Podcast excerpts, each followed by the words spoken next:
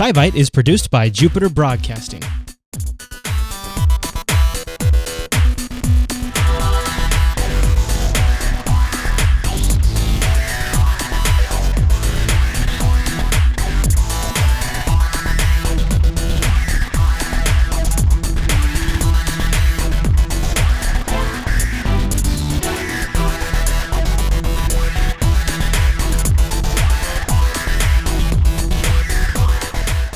Everyone, and you're listening to SciByte. This is Jupiter Broadcasting's weekly science podcast. This is episode 45, and we recorded this one live on May 5th, 2012. Joining us, like every single week, is our host, Heather. Hey there, Heather.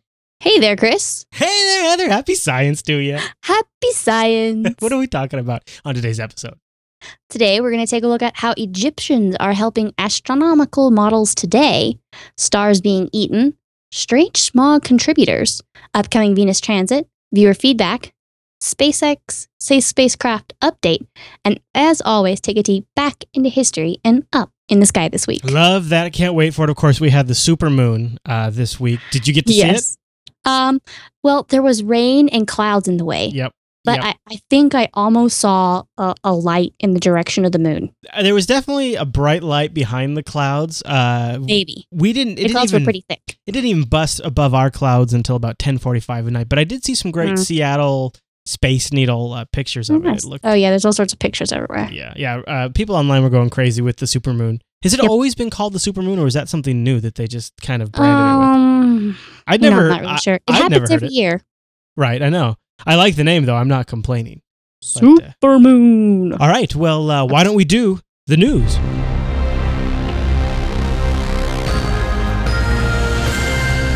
What is our first news story in the week? Egyptian astronomy is actually helping further today's astronomical models. Really? yes. hey, I guess they were onto something then. Well, they have, you know, some data. Yeah. yeah. So, stepping forward in today's time, there is a Algol, a triple star system. Yeah, it's a, you know, binaries are when there's two stars, and in this system, there's actually a third star located a little bit further out and a larger orbit, and it's got a brightening and dimming period of about 2.8 or so days. So it'll get brighter and it'll get dimmer as the two stars pass in front of each other or behind each other. Hmm. And so the Egyptians, who were like OCD about studying the stars because they, you know, believe that's going to affect, you know, whether you have a good day tomorrow or whether you, you know, should not go out and tomorrow because you'll fall down a flight of stairs. Um, so they were watching this, and there was a document known as the Cairo calendar. So uh, Egyptians not only were calculating um, that there's two patterns in this calendar that they saw okay. one uh 29 or so day cycle which is kind of the moon and another 2.85 day cycle which is they saw this and they they didn't even know they weren't looking specifically for what it was Hmm. so they saw there was something that was going on and it was in the sky so they looked into the database and they said hey what binary star is flickering on this wait rate you know over this kind of time period and so it got brought back to this triple star system Hmm. so what's happening now is that they're using this. They're going back and saying, well, so they matched up their data with the Egyptian data and said, okay, these Yes. events parallel what we've observed. So now we can kind of assume based on their observations, they were they were we were looking at the same thing. well, yeah, but not only that is that their timing was just slightly less. So they had 2.85 days, and now we're at like 2.8, almost seven. Oh, okay. So it's slightly different. Now, because the Egyptians were so OCD about their calculations on these type of things, they don't think it's necessarily error.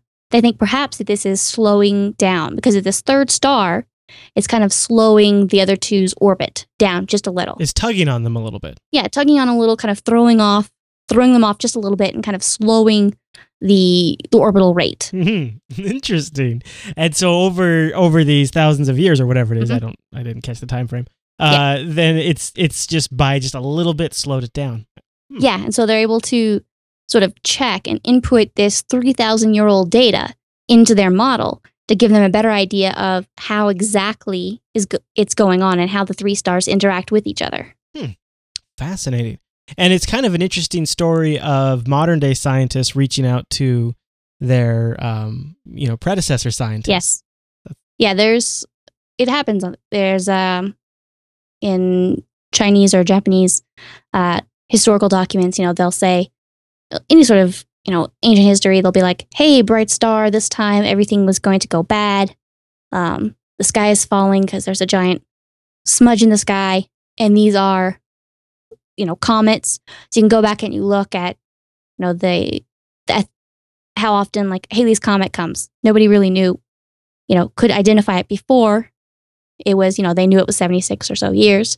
And they started going back and they're like, oh, look, there's the record going back further in time. And for uh, supernova, we're actually able to go back Uh-huh. and see, date a supernova and be like, oh, here's where it happened. Because everybody freaked out because there was a huge light in the sky. right. And now we can see the remnants right. of that. You can kind of back into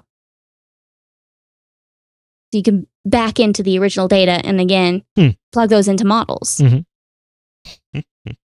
It's fascinating too because uh, assuming assuming that the original calculations are right, they're able to find out about this slowdown that they Mhm. never would have been able to if they weren't so seriously obsessed with with keeping track of that stuff. Yeah, this is over 3000 years and it's not that much slowing. So it's it was not a time period it would take a little while for us to be able to see that time period, you know, change and us not to expect it to be possibly something in the vision, Mhm. you know, within error bars. Mhm. that long period of time that we have, we're able to actually say, yes, that is most likely actually slowing down. Right. So we, you know, so it it brings forward those kind of models so that we can not only use this, but then we can put it to other star systems and be able to more accurately guess what's Oh, going yeah, on yeah. there. Sure, sure. You know, so it's, you know, fix the model, you know, tweak it so that it matches up with what we see Right. in real life. Right. and then here, and then you can bring it over there and say, hey, Yeah. I think that's probably because of this. Yeah. Huh. And and uh, they'll just keep building on top of that data too. Uh-huh. Well, very interesting. Any other uh, any other thoughts on that story? No, I don't think so. All right, then. Well, uh, before we go too much farther, I want to take uh, just a, uh, a quick second here and remind everybody. Oh, that's right.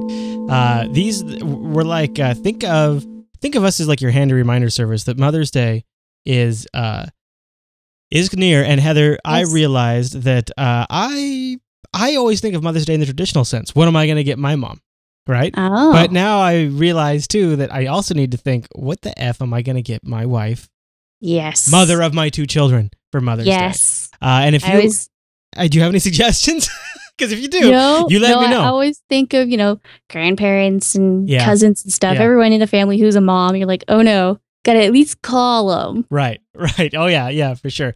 Well, uh, if you're in the same boat I am, and you're going to be buying online like I am, you've got a you've got a couple of more days to do it. And I would ask that when you do it, uh, first visit JupiterBroadcasting.com and scroll all the way down to the very bottom of our site because we've got some links down there. If you're gonna, if you're going to use Amazon US or the Amazon UK, Newegg, ThinkGeek, Best Buy, Mint.com, Audible.com, GameFly, etc. Click those links first, and a portion of your purchase from the entire session will be contributed to Jupiter Broadcasting. What a great way to get mom something while getting us something. Now, Amazon's trying to convince me that Angela wants a Kindle Fire. You know, Oh, no. I, I just don't think I so. don't I don't think No. so.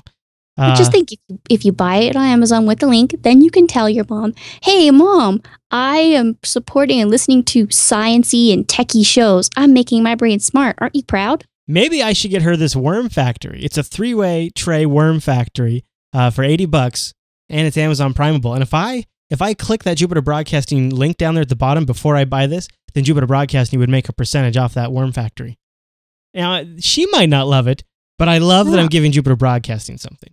Yes. So uh, thanks to everybody. Jupiter. Broadcasting will, will get something which will buy uh, Chris a steak to put on his uh, True. beaten up head. And well, and uh, if you also buy your significant other or uh, your mother a worm farm, uh, when they throw you out on the street, be sure to bring your uh, portable music player so that way you can keep listening to uh, Jupiter Broadcasting shows. Of course, you want to think ahead Yes. on these things. Oh, Every- yeah. Everybody knows I'll have to I'll have to be sure to bring my uh, portable recorder.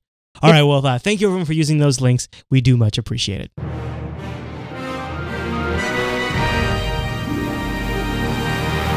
All right, Heather, it's time for the SciByte News Bite.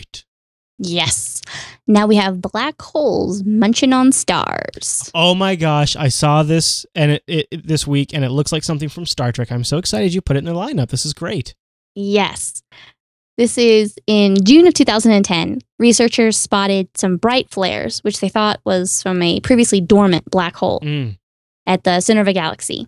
So, over the next few months, those flares continued and they increased in brightness uh, month, about a month after it was detected, then kind of slowly faded out over the next 12 months. So, then they were able to go back and look at this data that they'd already had and analyze the spectrum of the ejected gas. Ah, So they looked at the specific colors making up the light in the gas, and they saw that it Uh-huh. was mostly helium. Huh. Now, you know, it was eating a star, but the fact that it was mostly helium and very little hydrogen suggests that um, it had already been munching on the star for a little while. It had been stripped down to the helium core of the Mm. star. Okay. So it was probably a red giant star. About, you know, when it expanded to about 100 times its original radius. You know, when a star like our star is way old, expands usually. When it puffed up, it became vulnerable to the tidal forces of the black hole, Yeah. probably stripped off the outside hydrogen layer pretty quickly. Wow. And then, you know, the star kind of orbited around the black hole. And the next time it came in, it came in about 100 times closer. Hmm. So then the inner core was completely gobbled up. So that the brightening was, it doesn't just go gloop straight into the black hole. Okay. It kind of like, you know, it's pulling on it just it a little it. bit. Yeah. yeah, it's like just it- ripping off it just a little bit Yeah, at wow. a time. wow. So, you know, it's munching on that. It's almost like it's surely. almost like if it was uh, full of a liquid and it had a shell that was poked and it was spraying out the liquid, but it's you know it's instead its gas is wrapped around a, a gravity well Yeah. that are getting pulled into a stronger gravity well. Yeah. gravity versus just- gravity. It's incredible. Gravity, the bigger gravity wins. Um, and uh, it it how much of the visuals that I've seen for this, I guess all of them are completely fabricated. None of this. computer generated Yeah. based on data, Right, right, right. based on the data that they saw. the so then actual textures and, and and nuances of the image might not be exactly what it really looks like. Uh, no, the the textures and stuff are you know they've put in. They say for each little bit of mass, there's a pixel. So then, then they'll say you know all of these pixels you know gather together in a big clump that make a big wave. Ah, okay, So it's kind of seeing that as that's go that's going on. gotcha. I mean, it it was munched on. I mean, the black hole was probably about three million suns or so in size or weight. wow, You know, so so that's hefty. Yeah. yeah, it, it was a hefty guy. He needed a lot of food. He need, he needed like you know he snacked on the outer layers, and now he just needed to munch on the uh, the gooey center of the star. well, now he's gonna have that uh, high pitched uh, helium voice because if the only thing that's left is helium, Yeah, well, sound kind of funny. That's gonna be super embarrassing. yeah, Really. But yeah. So, but it was funny because looking back at this data, you know, you could see, you know, the all the flashes, hmm you know, and measuring the brightness of each flash. Right. they could say, all right, we calculate this much is getting sucked up with each, you know, level of brightness. Right. So then kind of back calculate and say, all right, well, here's the rate that the star's gas was getting sucked in, which is partly where the um, the computer simulations came from because Okay. they can see this is the rate that it was coming in. Then they can back calculate and say, this is probably the size of the sun or the star. And likewise, in order to get it to go into the black hole at that specific rate, that's where they calculate the size of the black hole itself. hmm So it's like all of this back calculation and data all coming from looking back on some you know, observations from back in 2010. Okay. Wow. Data within the data again. Yep, data within data because anything like this you can't predict. We're not quite to predicting this kind of a thing yet. So it's going back and it's looking, you know, maybe somebody goes, huh, that's nifty. Put that to the side with a little sticky note on it. And then somebody comes back and says, all right, let, let's really look at this. You know, the first person, you know, they had their data that they needed and they kind of pushed it to the side with the sticky notes. So somebody else can come and look at it and be like, huh, let's see, what would this match up to? right. and they start the the back calculations of you know star to black hole and computer animations that look pretty nifty. They definitely do. They look like something right out of Star Trek. Um, Yeah. All right. Should we talk about the next story? I think so. So when I think of, and I don't mean to offend any of our listeners, but I'll tell you this is the stereotype that I've picked up when I think of LA. I think of uh, celebrities, I think of traffic, Mhm. and I think of smog.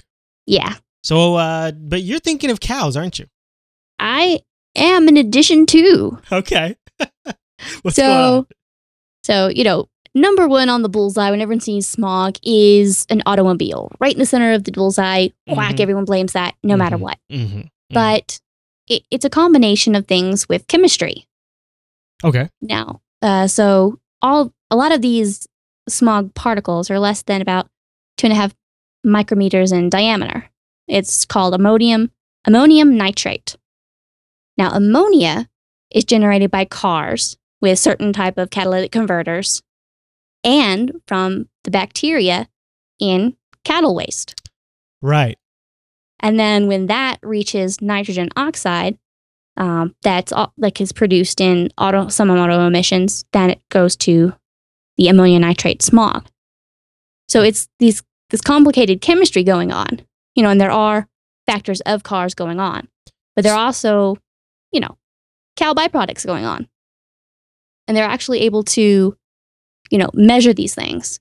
So they do some low altitude flight tests around LA in May in 2010 that suggested that um, the cars made about 62 metric tons okay. of ammonium Okay. and the cattle made about anywhere from 33 to 176 No six tons way. per day. No way. You're telling me the cattle pollute more, essentially create smog more than the cars do?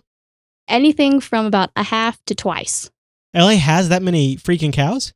well there is uh there's a eastern portion of the la basin is home to about almost 300000 cattle so sort of nearby but it's this you know it's the basin so it's this big It blows in. yeah, it just all falls into the center. So what you're So telling me indirectly is that Yeah, LA is covered in cow farts? kind of. now, if you fed them better food, then there'd be less cow farts. Oh, right. Yeah, sure, the- sure. So that, that's kind of a theory is that you feed them better food, then it would help lower things. And it might help it a significant chunk, not just aiming towards cars. In other words, don't, you know, don't be blinders on for this kind of thing. In fact, they've seen um, that the ammonia emissions from these dairy farms, they're very concentrated. So they lead up to very high background levels of this type of stuff. I gotta and- tell you, this is something else. I did not expect to hear this. I know it's. I saw this and it was, it was very surprising. Which I knew some of this, but you know, it was kind of bring it forth to the table because there is some some data following this, and they even there's another story that theorized that the vapors from paint, fumes from outdoor barbecues, even the fresh scent of emitted by trees, can all contribute to the vapors that are involved in the chemistry. Now, there, there definitely are, you know, vapors from cars involved in the chemistry, but there's a lot of other things that combine to make the smog, the ammonium nitrate. I think Crash Benedict is right. I think next we're going to see a, a cow fart tax, and they're going to tax p- farmers for how much farting their cows do. But seriously, now, Yeah. let me ask you this. Okay. At what point do we say, okay, enough is enough? Stop feeding the cows corn and things like this that they're not supposed to eat. Start feeding them grass and things like that. Because not only is the bad nutrition a bad on the digestive system and causes additional, you know, uh, output, but uh, it's also very, very hard on their health, hard on their bodies, and hard on uh, the end product. It's not as good of an end product, um, Yeah. milk or meat. So, Mhm. what what does it take? Do you think to to get the dialogue to let's start feeding the cows something else? It's it's interesting because there is There's a lot of politics in it. I know. there's a lot of politics, you know, and there's a lot of, you know, there's a lot of FaceTime. Easy to blame cars. hmm Everyone, when they get into the environmental, everyone's just want to blame cars. They don't want to blame the cow. Right. You know, Right. they Well, say, and in, in a way, that- there's always going to be more cars out there than there will be cows. So even if right now the cows can outproduce, the cars eventually will catch up. well, yeah, but the whole point is take as many prong approach as you can. Yeah. Yes, cars need to be Right. It's not all the solution. have better though. Yeah. emissions, Right. but Right. you also need to look at other things. You know, maybe the cows are contributing. Maybe that leads to, you know, somebody saying, "Hey, let's let's you know, the emissions people hook up with the FDA and they all go, hey, maybe we do need to say cows should eat a little bit better. Hmm. Wouldn't that be funny for an environmental reason? Uh, you're right. Those we got to fix cars and we got to fix cows. We got Yeah, a lot of work ahead of us. Yeah. But that's the trick with science. You don't just say this one thing is what happens to everything else. hmm You know, the the rainstorm that keeps you from seeing a supermoon caused by a lot of different things. True that. True that. It was very complex. Very good point. Uh, before we jump on, I want to remind folks that we have uh, the Jupiter Signal newsletter that uh, is uh, was actually just recently sent out. But I'll tell you a secret, and don't let Angela know that I told anybody this. But if you sign up, there's actually a way to see the back issues, at least for a little while. I don't know if we'll keep it like that forever, but uh, they've all been really good additions. So uh, go over to bit.ly slash Jupiter Signal. Again, that's bit.ly slash Jupiter Signal and you can sign up and you get our monthly newsletter, which will be coming out later this month. I just wanted to remind folks, just Okay, know, because I've forgotten to do that recently. that's okay. I felt a duty to do it. All right. Well, let's move on to the two bite news. Whoa, whoa. Now we do. Oh, Two news bite? Two. No. two bite news. Oh. Two bite. Two bite news. Were you a cheerleader ever? Because that was pretty good. No, I, but you I actually could- said it right. well, You said it right the first time. I was so I, proud. I read it off the right screen. You see. yeah, yeah. I had to just blindly push the right button to make the sound cue go off without that's, reading that's it. why. Yeah. Yeah. yeah. All right. What is Well- our uh, first story in the two bite news? All right. Somebody asked me about this last week, and I'd mentioned it a few months uh, previous, back in March and even possibly back in November. Okay. Was uh, the Venus transit? Is when Venus passes in front of the sun, so we can actually see the little black dot. Oh yeah, yeah, sure. You know, and it's going to happen on June the fifth. That's June the sixth in Australia and Asia, and it only happens about twice a century. So this will not happen again till twenty one seventeen. Oh boy, so don't miss it. No, it's going to last about six and a half hours, be visible to more than half of the Earth's surface. And now, you for some people, it may be you see the first part of it as the sun is setting, you know, or the last half of it as the sun is setting, or you get to see the whole thing. But there are maps linked in the show notes so you can see, you know, from where you are, when to look and where to look, and how long you'll be able to see it. Very cool. So, and in addition, you know, you want to be, so that'll help you get prepared to say, let's find, you know, if you want to watch this, find a spot, you know, in your area or, Yeah. you know, is some group going to be doing something? So I will have, uh, I will be able to see it. All, well, pretty much all of the United States. Look at that, right? Am I reading this right? Uh, so in progress at be- sunset, Yeah, inside sunset. Yeah, So yeah. we're not going to be able to see all of it. and our buddies uh, in the UK will be at sunrise. So we'll see it at sunset. They see it at sunrise. And in Australia, it's kind of going to be depending on where you are. But for most of you, you're going to be entire. T- you'll be able to see it the entire time. There's the whole thing. That's So- awesome. Yep. So if you, you know, find a local group or if you're going to do it yourself, then make sure you are prepared. There are glasses, Mm. you know, to watching anything for eclipse watching is the same kind of thing that you need here. So if you get glasses, make sure they're make sure they're all sealed, that no sunlight can enter. If you're using binoculars or telescopes, you cannot use those. You have to use uh, specific lenses for that. Even for cameras, there's lenses for that. But sort of start looking at that, and if you're kind of interested in watching it, then you know maybe go over to to Amazon and kind of look and maybe pick up a pair to to get to you on time, or if you're a big Oh, yeah. photographer or something, you Yeah. want to do that, then Use those Amazon links if we if you do. yeah, of course. Right. Uh, I think I predict there'll be plenty of like. Of course, it's not the same thing. I didn't mean to imply this, but I think there's going to be a lot of uh, UStream and Justin TV feeds of uh, Oh yeah, you know like the people sticking their camera out their window. oh Uh, yeah. you know, that could be kind But- of good. but we should- Just kind of giving the people a, a heads up, and when it gets right to then, I'll have some more uh, Right. some more data on the show right right after. it, Because again, that's early June. Yeah, early June, so- so it's coming up. Yeah, but we'll give you another Actually, warning. I think it'll be uh, the day of a SciByte.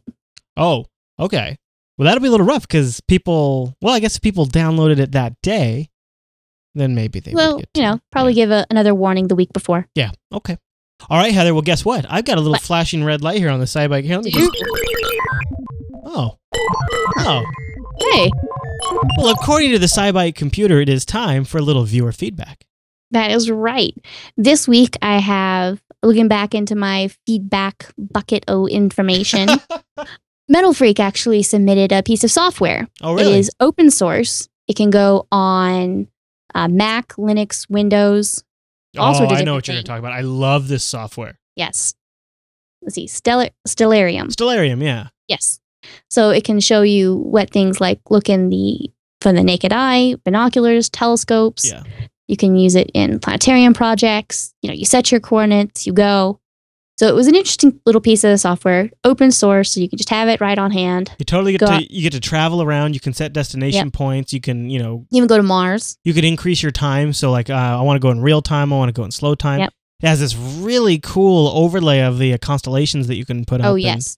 So you um, can see, you know, how the modern constellations or ancient constellations, you know, as they've changed over time. Yeah. You know, some large ones have been broken up into smaller pieces now. See, what I love about this is that it's free and it's open Yeah. source. Now, Yeah. there are some incredible ones that are available for the iPad. And uh, what Oh, are yeah. really cool about them, and there's even some for smartphones, but the ones on the iPad are really great because they're, it's such a bigger screen. And you just hold that thing Yeah. up to the sky, and it basically does like this heads up display Yeah. of what's in front of you. And it's like you can Yeah, explore the a- universe. One of my coworkers had that and he's like, Hey, look, and he like looks, you know, points it out and like points it down into the ground and there's Yeah, yeah. you know, uh, what our friends in Australia get to see. It's like, here, that's what they're seeing right now. Right. Yeah. It's very cool. Uh, so yeah, definitely check that out. And like Heather said, we have links in the show notes. And uh, Stellarium, you just you just load that up on your machine. They got it out there for a Mac, Linux, Windows. So it's ain't no thing, right? No. Awesome. Well, thank you to Metal Freak, and of course, uh, Metal Freak is also working with me on a new project. Ooh. So uh, people will be hearing a lot more from uh, Metal Metal Freak in the future. Whoa, we got a spacecraft update here. What do we got? do the SpaceX Dragon flight. Talked about it last week. Private flight going up to the space station. Yeah, Very yeah, excited. Yeah. Almost. Oh no, it didn't go. It didn't go. No. Oh, what happened? Now they pushed it back to po- uh, possibly, probably May 10th. No, possibly, maybe. Well, this has been moved a couple times now. Yeah. So they're sort of saying, Yeah. we're aiming for the 10th, but nobody freak out. So they're trying to set Don't freak out. expectations. Gotcha. Gotcha. Yeah. So what happened?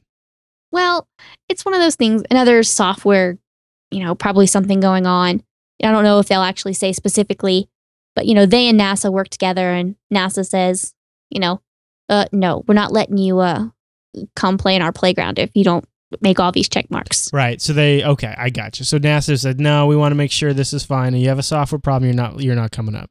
Yeah, if there's some sort of software, just one little tweak between their systems talking to each other, then Mm-hmm.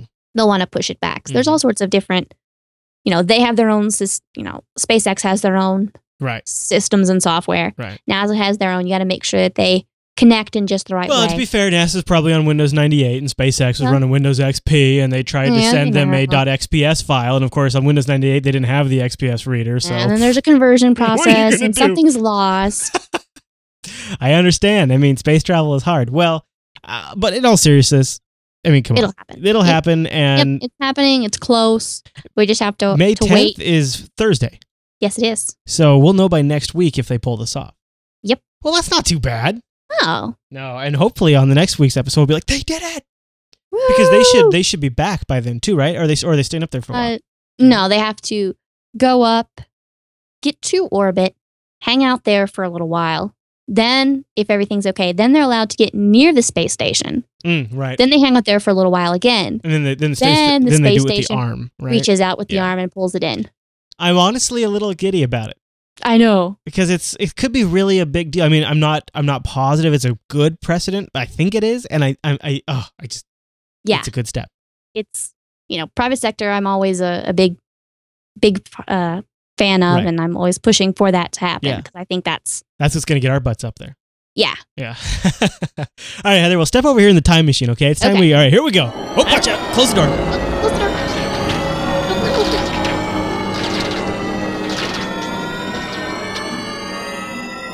All right. Well, our first destination in the time machine that takes us back to this week in science is 119 years ago, May 9th, 1893. What happened? the first motion picture exhibition was given by Thomas Edison, Brooklyn, New York, to an audience of about 400 people, the Department of Physics of Brooklyn Institute. Wow. So he's using the kinetograph, uh, optical lantern projector, lantern projector, showed moving images of a blacksmith and his two helpers passing a bottle, forging a piece of iron. Wow. So the film strip had about 700 images.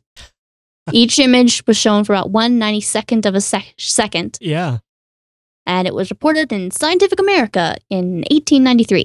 Uh, you know, uh, in uh, Tim Wu's book, uh, The Master Switch, which uh, is available, by the way, on audible.com, uh, they talk a little bit about uh, the early days in the movie industry. And uh, one of the things that I learned is that Edison Mhm. had such a lockdown on the rights to even display movies that you had to get an event license from him. And so much so that, like, the the president of France or something like that Mhm. wanted to play back a movie in his own personal quarters, and he had to still wait until Edison signed off on the license for him to be able to watch that in his personal quarters. Um, Yeah. very interesting, very interesting things about the early days, but that is obviously an extremely historical moment. Yes. Um, very, very, very cool. All right. Well, uh, I do believe our next destination takes us to just 50 years ago, May 9th, 1962. the moon had lasers. A laser beam was bounced off the moon from Earth by some MIT scientists. So the area the light beam hit was probably about the diameter of about four miles when they hit it. uh, So it starts off tiny. By the time it gets out there, you know, it kind of dissipates and disperses Okay, and okay. gets gets to about four miles. So 1962. So they were just trying to what get an idea of what the trip was going to be like. Get, Well, get a feel for possibly. it? Yeah. Could be anything from uh, off the top of my head, I don't recall exactly. They could be doing some sort of measurement of the distance, Right. or sure. if it said students, then I expect that maybe they just did it to do it. well, it is cool to 'Cause it was shoot lasers at the moon. I mean, well, you know, yeah, if somebody came up to me and said, "Hey, Chris, would you like to shoot a motor, uh, laser at the moon?" I, I think I would say yes to that. yeah, I think so. Let's be fair. All right, it is time to look up into the sky. That is right. We talked about it at the top of the show, but uh, Supermoon Pictures, you pr- probably may have seen the quote unquote supermoon if Yeah. you didn't have clouds between you and the moon. Yep. There, we've got some links in the show notes to pictures from around the world, some very iconic locations. Including that Seattle one I mentioned, which is Yes. awesome. Yes. Mhm. And uh, just a note to our listeners if you had an awesome image, go ahead and uh, send it on in or post a link to us and send us an email. Um, I'm to, if it, you know, maybe it'll go up on uh, one of That our upcoming shows. that would be so awesome. I would Yes. love if people did that. Yeah. So, uh, what do you want to do? You want them to email it, scibyte at jupiterbroadcasting.com, or put a link wherever they're watching this? That'd probably be best, huh? Yeah. Yeah. That way we don't get a bunch of a Yeah, bunch we don't of huge. Fill our box. So I was like, wait, no huge files. Post a link where you're watching or, you know, email us a link or, you know, to our Twitter. I'm a JB Mars underscore Mars base. JB underscore Mars, Mars underscore underscore base. base. Right. You can uh, post a link there. I'll watch, keep an eye out for that. So lots of, lots of ways to kind of put in some links to your cool pictures. Oh my gosh, there's just some amazing ones of the freaking Oh, yes. Space Needle. It just Oh, looks yeah. so awesome. Yeah, that was that was a that was a great moon. I wish I could have seen a little more, but what I did get to see, uh, I did get to enjoy Yeah. very much. All right, is that uh, is that all for our show this week? Uh, no, we got some looking, a little bit um, more, more? Okay. the sky. All right, all That right. was kind of, you know, what we just saw. I just was but, very uh, taken away by the whole moon thing. Yes. uh, Wednesday, May the 9th, the moon's going to rise about uh, midnight ish, Mm. stands, uh, you know, due south by the first light of the next day. Mhm. And, uh, you know, we're, that's when uh, the scientists bounce the laser beam off the illuminated portion of the moon. right. So you kind of see, hey, 50 years ago today, we shot a laser at that. And you think they'll come back and say it's moved this much, the moon? It's moved. Well, yeah, yeah. the uh, the mirrors that they that the astronauts put on there, they can They bounce those lasers right. off and they they measure the the distance that it's moved or you know in its orbit Mhm. uh friday may 11th venus is going to be dropping a little bit lower in the west northwest every evening as we're moving on uh saturday the last quarter moon's going to rise about the middle of the night And uh, if uh, I included a note this week for any of our uh, deep sky objects, if you have binoculars or a small telescope and you want to kind of, you know, push yourself and see if you can find some other things, See or you're just out there. interested to see what's out there a little bit, you know, more in depth. Explain, explore strange new worlds from your backyard. yes, there's a link in the show notes to uh, a place where you can do that. Cool. Well, now uh, I do believe that is Yes, is the whole show. I think so. All right, Heather. Well, uh, great show. Thanks for uh, Yeah. another wonderful show. Now, uh, should we tease the fact that SciByte is coming up on its one year date? I'll just say that. It is We might do something special. We don't know. We're talking about our plans to see what we can pull Yeah. off. So uh, look forward to that. And of course, uh, we mentioned it earlier, but our email address is SciByte at jupiterbroadcasting.com. And uh, you can email us your science questions, your science corrections, your Yep. science fascinations, all those kinds of things. We always like to hear all of that. Yep. If you have uh, your area of science and you know your favorite news site, you know, go ahead and send me a link to that, and I'll keep that perusal in, in the yeah. list too. Yeah, maybe some people have some great science news sites and stuff like that. Mhm. Always a good one. All right, everyone. Well, SciByte is live on Tuesdays at 7.30 p.m. Pacific over at jblive.tv. And of course, then the episode is released shortly after that for download over at jupiterbroadcasting.com. All right, Heather. Well, great show. Great show. All right, everyone. Well, thanks so much for tuning in to this week's episode of SciByte, and we'll see you right back here next week.